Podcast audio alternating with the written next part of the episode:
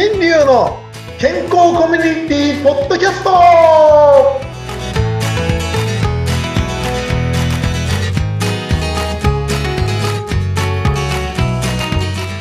ドブロウートロミスターマウスピースこと大橋新流ですドブロウートのお相手はフリーアナウンサー、うなみきよです。あれ？あ、来た来た来た。楽しみになってきちゃった。この今日はねブルガリアからお届けしておりますがこれはいブルガリアなんですかね？ブルガリア。行った？行ったことあります？ないよ、ヨーグルト美味しい。行ったことないけどヨーグルト美味しいっていうのがよくわからないけれどわかんないけど。はい。ね、本当ブルガリアブルガリアといえばヨーグルトってイメージありますけどね、ドブロウートロっていう言葉をね、本当に、あの、ロシアとちょっと似てますけど、まあ、こねこら辺はそんな感じなんですかね。うんうんうんはいはい。ではでは、あの、えー皆さんね、あの、この世界、世界、世界の車窓からじゃねえや。えっ、と、世界の挨拶で皆さんにね、ご挨拶しておりますが、えーこれも評価をしていただきたいということでございまして、公式 LINE というものをね、今作っており、作りましたので、皆さんの方でね、こちらぜひ登録していただいて、えっ、と、なん、なんですか、あの、概要欄に貼っとくっていう言葉ですはい、かね。ありますので、ぜひそちらで登録してはいコメントをね、いただけると、ご意見、はいご感想、ご要望、こういうの聞きたいよっていうのをお待ちしております。はい、ぜひぜひ、と、そろそろネタがなくなってきましたんでね、皆さんよろしくお願いいたします。はい。ということでございまして、えっ、と、先日ね、あの、陰謀論を2つ話をしてしまいましたが、商品名が出て大丈夫なんて言われたので、はい。あの、もうかれこれ歯医者さんの方では本当15年から20年ぐらい前から、もうこの勉強してる先生はみんな知ってます。あ、そうなんですね。はい。うんで、みんな知ってるんだけど、なぜそれをやら、やらな、あの、直そうとしなかったのかっていう、ね、ことも多分上の方でいろいろあったんだと思うんですね。うんうん。だからそんなことからね、あの、自分たちで知って、これからしっかり変えていこうっていう気持ちになっていただいて、しまあ、とりあえずは知っとくだけ、知っといていただければなというところです。もう陰謀論というより、今今は定説です、もう。あ、そうなんですね。はい。全く疎いんで、その辺。いやいや、もうぜ、ぜひぜひ、あの、知らなかったら、ぜあの、ぜひ覚えておいていただいて、もう本当定説って言っていいですよね。うんあの、いろんな陰謀論って言われてたのが定説になりつつありますけど、なんか昨日、TikTok で見ていたら、あの、な渋谷区の議会で、ぎん？会議、会議で、未だに寝ている議員がいるんですってね。で、それを指摘したら、その指摘した人が出てけって言われてるっていう、へえ。もうわけわかんない世の中ですよね。ね。うん自分たちの仕事をサボっている人たちに私たちはお金を払ってるっていう。ちょっと恥ずかしいですね。うん。本当にね、かあの、何か、何かの、何、かっこいい日本に、大人になってくださいっていうことをなんか言って、世界でなんか表彰されたスピーカーの女の子がいましたよね。うんうんうんうんうん。なんか和服を出て、なんかスピーチコンテストかなんかで。その中でもう、あの、寝ている姿を見てもかっこいいと思いませんみたいな。うん。そしたら、世界一のスピーカーっていうかね、スピーチだったっていうことで表彰されてましたけど、本当に今の日本人って、損得だけでやってるんだな、みたいな。うん。ちょっとね、ちょっと恥ずかしいですね。気をつけなきゃと思いますけど、自分も。うん。あ、そうそう、余計な話ですけど、あの、うなみさん、この間ほら、子供の育て方で、うんうん。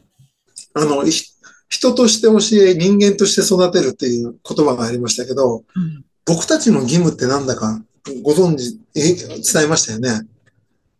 大人の義務。大人の義務？大人としてやっていかなきゃいけない。見本となるように？見本となるように。あのね、これもね、僕の中で言葉が一つありまして、はい。あの、この間もちょっと言ったかもしれないですけど、あの、人はどこに行くのかというところの答えと一緒で、この世に生まれてきてよかったと子供に言わせることです。ああ、いいですね。うんこの世に生まれてよかった。お母さん産んでくれてありがとう。そうですね。そう言ってもらえたら幸せですね。そこういう社会を作るのが僕たちの義務だと思うんですよね。うんうんうん。で本当に世の中のね、皆さんの中で、頭に支配された人は損得感情に走ります。頭を使っている人、頭を操作している人は、徳を積みに来ています。うんうんうん。その違いを今回は話しません次回です引っ張りますね。そこ、じゃあ 1月入ってからね。はいそこ行くのかと思ったけどという先生、なんか話したいことあるって言ってましたもんそう、ね。話したいことがあって、あの、しこの間ね、ちょっとわ思った、発見したことがあったんですよ。うん。あのね、タンパク質不足の人の見つけ方なんです。なんだろう。タンパク質は足りてないんでしたっけ？今私たち現在もう。全員足りてないです。足りてないんだ。なんで足りてないわかるどうして？で、プロテインとかいっぱい飲んでる人もいますけど、それはそれで OK です。それはいいのね。ううん、全然 OK。ほんでね、よく、あの、タンパク質取るためにどうのこうのって出汁を取れとかいろんなこと言ってましたけど、えっと、まず、タンパク質不足の人は髪の毛が細くて抜けやすいです。あ、そうなんだ。だって髪の毛もタンパク質だからね。そうなんですケラチンってね。で、これは、あと、えっと、傷が治りにくかったり、うん。あと、皮膚がカサカサしているっていうのは、これは油不足なんだけど、そのカサカサを無理にや、こすって取っているうちに赤くなって血が出てきちゃったりとか、あるある。ね、そういう人はタンパク不足で皮膚が薄くなっちゃってるんですね。うーん。だから、タンパク不足の人のもう一つの大きな特徴でうん、爪が柔らかい。爪割れやすくなったとかもそうかな。割れたり、あと、再、あの、二重になったりとか、二重に。うん。あの、ジェルネイルしてやめたら結構弱くなったなと思ったの。それ、ジェルネイルのおかげで強かっただけなんで、なるほど。実際のところタンパク質が足らないんです。足りてないんだね。うん、で、爪をね、ちょっとこう、生える方、生えていく方向、根元に向かって押して、くにょって曲がったらうん、もう爪弱いですよ。くにょってどこが曲がる？爪を、その爪の根元に向かって押すと、爪が先っちょがくにょって曲がるでしょ。曲がるかな？うん。怖くてやったことないけど。うん。そこ曲がったらもう弱いってことね。こうやってね、こうやってほら、こうんうん。うやって曲がるんですよ。これ結構かなり力入れて今曲げてるんだけど、患者さんの爪をみんなこの間、ちょっと面白いと思ってし調べてみたら、ペコペコ。うん。あの、貝殻で知ったかってあるじゃないですか。知ったかとか、あの。うん。えっと、サザエのすっごいちっちゃいやつ。うんうんうん。巻き貝で。ほんで、そこの、サザエだとすごい硬い貝殻で蓋をするじゃないですか。はい。ところが、そういうちっちゃい貝って薄っぺらい蓋をするわけですよ。ほほほ。ね。みんなその薄っぺらい爪みたい、爪だったんです。うーん。いや、触ってみたんですね、先生も。そう。みんなちょっと触らせて、つって、ちょっと調査させてってピッと押すと、ペコン、ペコンって曲がっちゃうんですよ。足りない。そこでタンパク質足りないねって分かっちゃった。うん。これだと思って。うんうん。まあ、なんかし自分でこうやって爪曲げてたら、なんか爪弱くなってきたなーなんて思って、あ、タンパク質足りねえやと思って。うんほんで、あれ、もしかしてみんなそうなんじゃね？なんて思って、ちょっと調べさせてもらったら、もうめっちゃくちゃ。ほんで、ある患者さんは、今まで何ともなかったのに、突然、歯が痛いって言い始めたの。はい。あれどうしたんだろうと思って、今まで何ともないし健康だったのにどうしたんですか？なんつって話して、見てなんで痛くなってるのかよくわかんなかったんですね。うんうん。で、ちょっと最近どんな食事してます？なんて、最近な、なんかお酒とか飲み始め、飲んでます？なんて言ったら、いや、今まで飲まなかったんだけど、最近梅酒が美味しくて、なんて。うんうん。梅酒を飲み始めたんですって言って、そこでビビビってきたのが、アルコールを飲むと肝臓で解毒をするわけですよ。分解して。はい。その時に肝臓っていうのは、その解毒のために壊れるんですね、細胞は。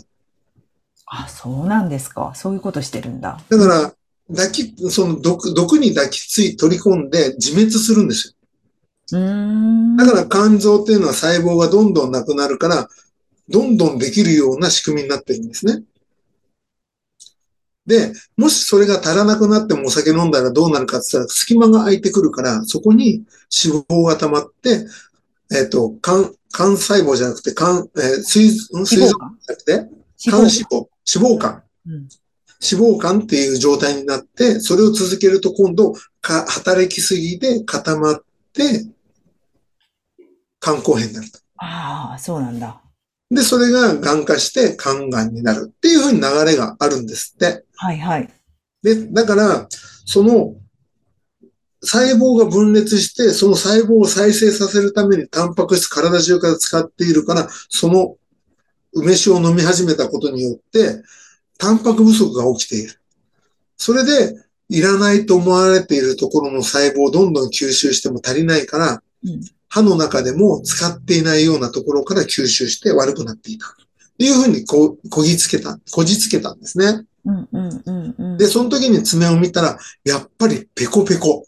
うんうん。で、その方は昔から私爪弱いんですって言ってああ、足りてないんだ、じゃあ、やっぱた。足り。りてない。うん。だから恐ろしいぐらいに皆さんね、騙されてますから。本当の医療は薬で治すことではなくうん、体重から3キロ、生まれた時の体重を引きの、んんん？引き、引いた後の残った体重は全て食べ物で作られてるんだから、食べ物で何とかしなきゃおかしいです。そっか。普段ね、私たちが口にするもの。はい。うん。そこをもう一回考え直さないと、薬では応急処置、対応するだけで治すっていう人を、治りますなんて言える人は誰もいないです。うん。普段の食事なんですね。はい。うん。だから本当気をつけていただきたいなと思いましたね。はい。タンパク不足は爪を押せばわかるよ。ね、これをね、今日はね、お伝えたくて、えー話をさせていただきました。はい、チェックしてみてください。はい。以上でございます。えーっと、ブルガリオでさよならは、どうでしたね？あ、違う。ドビダ、ドビジだね。なんだこれ？ドビジだね。